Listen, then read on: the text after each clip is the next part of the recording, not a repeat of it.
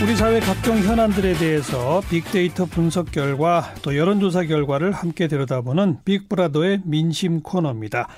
자, 요 사이 뭐 민주노총, 한국노총 조합원 수가 좀 늘어난다 그러고 뭐 삼성에도 노동조합이 만들어진다는 뉴스들 나오고 그래서 오늘은 이 노동조합에 대한 민심을 한번 읽어봅니다. 여론조사 전문가 한국리서치의 김춘석 본부장, 빅데이터 전문가 빅커뮤니케이션의 전민기 팀장 두 분 어서 오세요. 예, 네, 안녕하세요. 한국리서치는 노조 있죠? 예, 저희가 88년부터 예, 설립이 됐습니다. 그러니까 예. 빅커뮤니케이션이라는 회사는 없습니다. 이 회사는 만들어진 지 얼마 안 됐죠? 네, 맞습니다. 주로 직원들이 젊죠? 젊고 몇 명 안 되고요. 예. 그러니까요. 만들어진 지 얼마 안 되고 소규모 기업, 특히 IT 쪽 음. 노조가 거의 그렇죠. 없어요. 네. 그죠? 예. 한국 리서치 같이 역사와 전통이 오래된 회사들은 노조가 있고. 예, 그렇습니다. 80년대 말쯤 만들어지지 않았어요? 예, 88년이니까 뭐 87년 그렇죠? 뭐 대투전 그 분위기 탔다고 그러니까요. 봐야죠. 예. 어. 일단 현재 우리 노동조합 가입률이 어느 정도죠? 예. 그 고용노동부가 그 작년 말 어, 작년 12월에 2018년 어, 전국 노동조합 조기 현황을 이제 발표를 했습니다. 예. 어 그래서 이제 2018년 보니까 노동조합 그 조직률이 이제 11.8%인데요. 음. 여기서 노동조합 조직률이라는 건 뭐냐면 노동자가 될 수 있는 총 대상자 그 1,970만 명 정도 되는데요. 어, 이 중에 실제 그 노동조합에 가입한 숫자 한 예. 233만 됩니다. 예. 그것의 이제 예. 비율입니다. 예. 어, 이게 1910 2017년에 어, 비해서 이제 1.1% 정도 더 증가한 거고요. 1년 전보다. 어, 이게 또 이제 가장 낮았던 노조, 노조 조직률이 2010년 이제 9.8%인데 그거에 비해서는 2% 정도 높아졌습니다. 네. 아, 이렇게 이제 좀 높아졌던 것은 2011년 7월부터 복수 노조를 허용을 했죠. 예, 그 예. 영향으로 그 분석이 됩니다. 네. 조합은 숫자로 낸 통계가 조직률이잖아요. 그렇습니다. 노동조합의 개수는 어때요? 예, 이게 좀그 어, 다른데요. 보니까 노동조합의 수가 이제 2011년 이후에 계속 이제 상승은 했어요. 그래서 이제 최대 이제 2017년에 6,239개로 가장 많았는데 예. 2018년에는 좀 줄었습니다. 5,868개로. 그래서 이제 음. 2016년보다도 좀 적어졌는데 네. 기업 규모에 따른 그 편준 현상이 좀 있습니다. 그렇죠. 뭐냐면 300인 이상 대기업의 경우에는 노동조합 수가 793개거든요. 이게 이제 전체 노동조합의 이제 13.7%인데 노동조합 수로 봐서는 근데 조합원 수는 200만 명이 넘어요. 어. 그러니까 전체 조합원 수의 거의 뭐 한 88%를 차지하거든요. 어마어마하네요. 그렇습니다. 네. 이게 이제 전체 대기업 노조 조직률의 50.6% 과반 이상은 다 노조원이에요. 대기업은. 대기업의 경우는 그렇다. 그렇습니다. 네. 이게 조금 는 효과가 이제 이렇게 이제 그 노동자 수는 늘어난 것으로 이해가 되는데 그렇죠. 반면에 그 30명 미만 소기업 그 노동조합 수가 2,392개예요. 근데 이게 전체 노동조합 수의 이제 41.2%를 숫자로는 많이 차지하지만 예. 조합원 수는 2만 7천 명. 그 전체 조합원은 1.2%. 그리고 노조 조직률은 0.1%에 불과합니다. 네. 네. 네. 결국 대기업일수록 노동조합 가입도 많이 하는 조직률이 높다. 반대로 중소기업은 조직률이 낮다. 그 그렇죠. 말인데요. 예. 빅데이터 상에서 노동조합에 대한 언급량은 많이 나옵니까? 예, 노조 노동조합에 대한 언급량 지난 1년 동안 92만 건 정도 언급이 되고요. 꽤 많은 거네요. 네, 맞습니다. 어. 그 1년 동안 관련 키워드 언급량이 가장 많았던 날들을 좀 뽑아봤더니 1위가 이제 2019년 3월 6일입니다. 하루 동안만 2만 건 언급됐는데 당시에 이제 탄력 근로제 관련해서 경사노위 이제 의결이 무산됐다는 소식 전해지면서 이때 많이 언급이 됐고요. 예. 2위는 6월 26일 8,300건인데 그 우정 노조가 총파업 예고하면서 뭐 여러 가지 이야기들 그리고 학교 비정규직 노동자들 차별 뭐 갑질 폭로하는 일들도 있었고요. 그다음에 뭐 관사 청소 청첩장 심부름 시켰다 뭐 이런 이야기들. 아. 예, 3위가 이제 10월 9일에 톨게이트 수납원 일부 직접 고용 합의거든요. 그러니까 이렇게 노동자와 사측의 어떤 갈등이라든지 뭐 이런 고용 조건 개선이라든지 이런 이슈들이 있을 때마다 언급량이 좀 폭발적으로 늘어나는 그런 예. 모습 볼 수가 있습니다. 그리고 연관 키워드는요? 쭉 보면 이제 뭐 노동자나 파업, 회사, 뭐 임금 이런 단어들 볼 수가 있는데 이슈 관련 언급이 많기 때문에 역시나 파업 키워드가 좀 높은 순위고요. 음. 그다음에 노동자나 민주노총, 한국노총, 비정규직 이렇게 자연스럽게 떠오르는 단어들이 연관 키워드에 그대로 반영이 돼 있습니다. 어, 뒤에서 좀 더 자세히 살펴볼 텐데 임금이나 노동 시간 관련 언급도 꽤 많아요. 네. 그래서 이제 젊은 친구들은 이 임금이라든지 노동 시간에 굉장히 많이 관심이 있고 관심이 있고 집중하고 있구나 이런 걸 알 수가 있는데 그걸 해결하는 방법의 하나로 노동조합을 음, 고려한다. 맞습니다. 예. 아. 우리 사회가 이 노사 갈등의 자체에 대한 전반적 예. 인식은 어느 정도 수준인지 조사된 게 있죠. 예, 그렇습니다. 그 한국행정연구원이 2011년부터 그 매년 전국에 이제 19세 이상 69세 이하 성인 한 8천 명을 대상으로 개별 면접 조사를 하는데요. 그 사회통합 실태 조사입니다. 여기에서 이제 2018년 조사에 따르면은 그 사회 갈등 수준이 어 1위는 그 보수 진보 간의 이념 갈등, 음. 2위는 빈곤층과 중상층 간 그 빈부 갈등, 그리고 3위가 예, 근로자와 고용주 간의 갈등이에요. 예, 예. 그럼 노사 갈등 우리 사회의 주요한 그 갈등으로 간주되고 있는 거죠. 그리고 이게 최근 5년 동안 또 크게 달라지지도 않았습니다. 네. 노사 갈등은 아주 대표적인 갈등이다라고 국민들이 인식한다는 거 아닙니까? 그렇습니다. 근데 이렇게 네. 응답한 사람들이 대부분 이 중소기업의 노동자들일 거 아니에요. 그렇겠죠. 근데 왜 거기 노동조합이 안 만들어지는 거예요? 그러니까요. 뭐 사실은 이건 뭐 어, 추정을 좀 해볼 수가 있다고 보겠는데요. 예.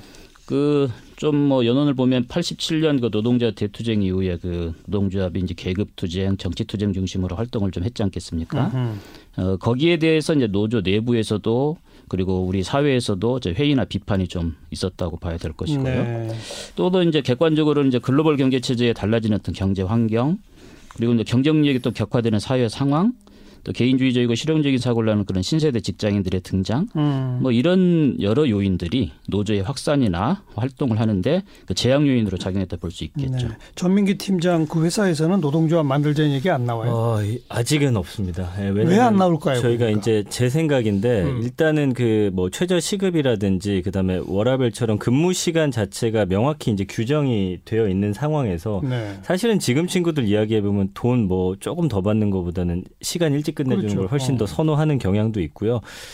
그 다음에 이제 그 어떤 개개인의 어떤 인식 자체가 조금 음. 노조 활동에 대해서 이따가 뒤에서도 분석하겠지만 좀 어, 거칠게 항의한다든지 약간 좀 이 노조가 좀 강하게 무언가를 하는 거에 대한 약간의 음. 거부감도 사실은 젊은 친구들은 그래요. 갖고 있더라고요. 그러니까 어. 노조의 필요성에 대해서는 인정하나 내가 굳이 거기에 가담해야 할 그런 이유를 확실히 지금 찾지는 그래요. 못하는 그런 상황인 바로 것 같아요. 이어서 빅데이터 상의 그 긍부정 감성을 한번 봅시다. 그럼, 예. 그럼 조금 더 내용적으로 들어가겠죠. 네. 감성어 긍부정 비율 보면 24.4 대 48.7이거든요. 부정이 더 높아요? 예. 그렇다고 이게 뭐 노조의 어떤 필요 필요성 자체를 거부하는 것은 아니고요. 노조와 이제 함께 연관된 단어들이 좀 이렇게 음. 많이 드러나다 보니까 부정 감성어가 훨씬 높은데요. 긍정 감성어는 뭐고 부정 감성어는 뭐예요? 부정 감성어는 좋다, 처우 개선, 지지한다, 고맙다, 임금 인상 바라다. 긍정 감성. 예, 긍정 감성어고요. 예, 부정 감성어는 불법, 파괴, 반발, 뭐 갈등, 우려, 차별, 의혹, 악랄하다, 실망하다, 일방적이다, 지나치다.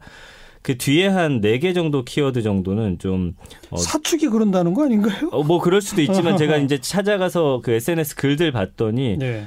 좀 무언가 너무 강하게 하는 거에 대한 거부감들을 강한 투쟁에 대한 조금 거부감. 갖고 있어요, 확실히. 음. 예, 그리고 중립 감성어는 요구하다, 필요하다, 인정하다 뭐 이런 단어들이거든요. 네. 그러니까 어떤 안정망 구축을 위해서는 필요한데 국민들의 감성에 비춰서 지나치거나 자신들의 어떤 일방적 주장이라고 느껴지는 것들을 좀 강하게 관철하려고 하는 모습에 대해서는 조금은 부정적인 음. 시각을 갖고 있다. 그러니까 어느 정도 상식 선에서 무엇이든 이제는 좀 이루어져야 될 것 같습니다. 네. 네.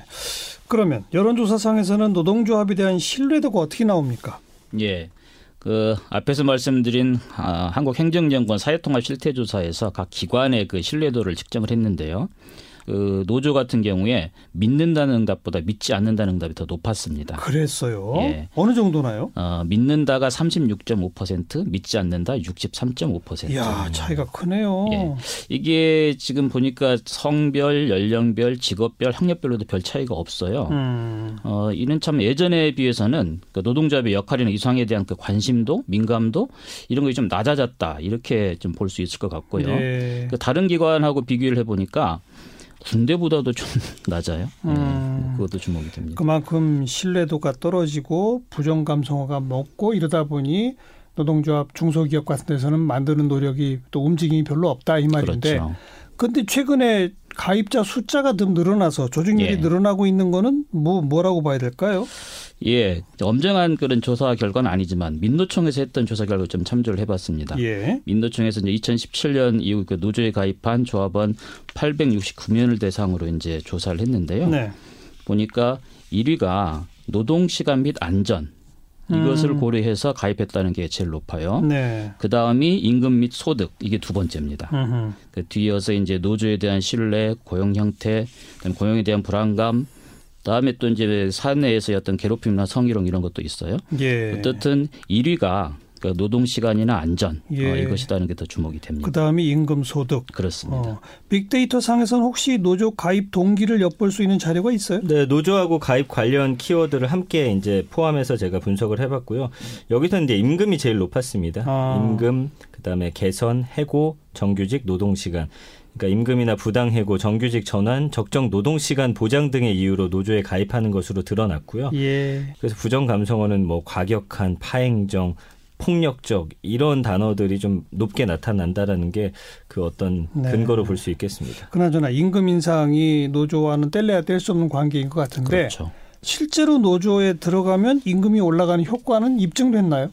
예, 관련 연구가 있는데요. 예. 그뭐 노조에 가입한 사람과 그렇지 않은 사람을 비교해서 어, 다른 요인은 다 통제하고 음. 그 여부만 놓고 효과를 보면 그 확인할 수 있지 않겠습니까? 예. 이 연구를 어, 툴레인 대학교 경제학과 윤명수 교수하고 노동연 김정우 그 전문위원이 같이 공동 연구를 했는데요. 네. 그 자료는 어, 한국 노동 패널 조사인데요. 2006년부터 2012년까지 7년 동안 쭉 패널 조사 형식을 했습니다. 네. 어, 노조 수요와 노동조합 임금 효과라는 연구인데 그 결과에 따라 보니까 노동조합에 가입한 순 효과 아, 3.7%에서 5.5% 음. 예, 나타났어요. 그래서 어, 연구 결과에서도 임금의 그 프리미엄이 분명히 노동자의 가입에 있다 이렇게 어찌 보면 당, 당연한 게 입증된 거네요. 그렇습니다. 임금에 대한 빅데이터 결과는 어때요? 임금의 언급량 보니까 14점 아 14만 7천여 건 정도 되고요. 음. 긍정 감성어는 뭐 안전, 임금 인상, 개선, 노블레스 오블리주라는 단어도 보이더라고요. 부정 감성어는 임금 체불 삭감하다, 꼼수, 부당하다, 지나치게 낮다, 불합리한 어, 이런 단어들이 보입니다. 그리고 네. 이 노동 시간도 비슷한데 이 긍정 감성은 보장하다, 정상적, 적절한 권리 있다, 효율적, 부정 감성은 위반하다, 꼼수, 차별.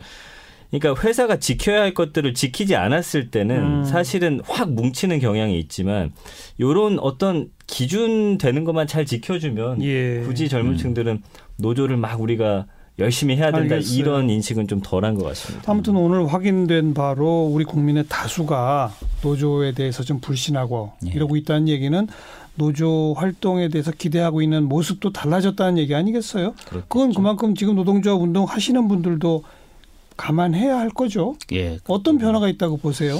뭐 지금도 사실은 그 계기 계기마다 뭐 민노총, 항노총이 뭐 노동자 대투쟁 이렇게 합니다만 사실 거기에 대한 호응은 예전만 같지 않지 않습니까? 그렇죠.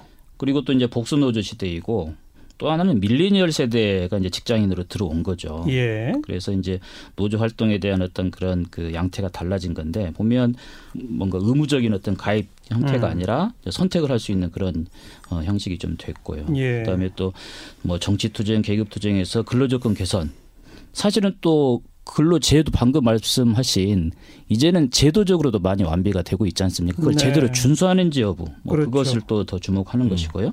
그다음에 임금 인상 투쟁에서 이제 복지 향상 음. 음 투쟁 형태로 그다음에 또 투쟁이라는 것보다는 좀 더 재미 그다음에 유익한 점이 있는지 그런 예. 관점에서 노조 활동을 또 판단하는 것 같습니다. 그래서 요즘에는 이제 꼰대 노조다 젊은 노조다 또 이렇게 분리하기도 하더라고요. 네, 그래서 아마 어떻게 활동하는지가 굉장히 이제 중요해졌습니다. 맞아요. 무조건 노조라고 해서 맞아요. 우리가 지지를 받고 그러는 게 아니고요. 네. 이제는 정당하게 활동하는지 공정하게 하고 있는지 이런 여러 요소들을 고려하기 때문에 예. 또 노조들도 생각해볼 지점이 아닌가 싶습니다. 민주노총하고 한국노총 지도부들이 꼰대 노조 소리 안 음. 들으려고 노력을 해야 됩니다. 네, 맞습니다. 음, 수고하셨어요. 예. 한국리서치의 김춘석 본부장, 빅커뮤니케이션의 전민기 팀장 고맙습니다 감사합니다. 감사합니다.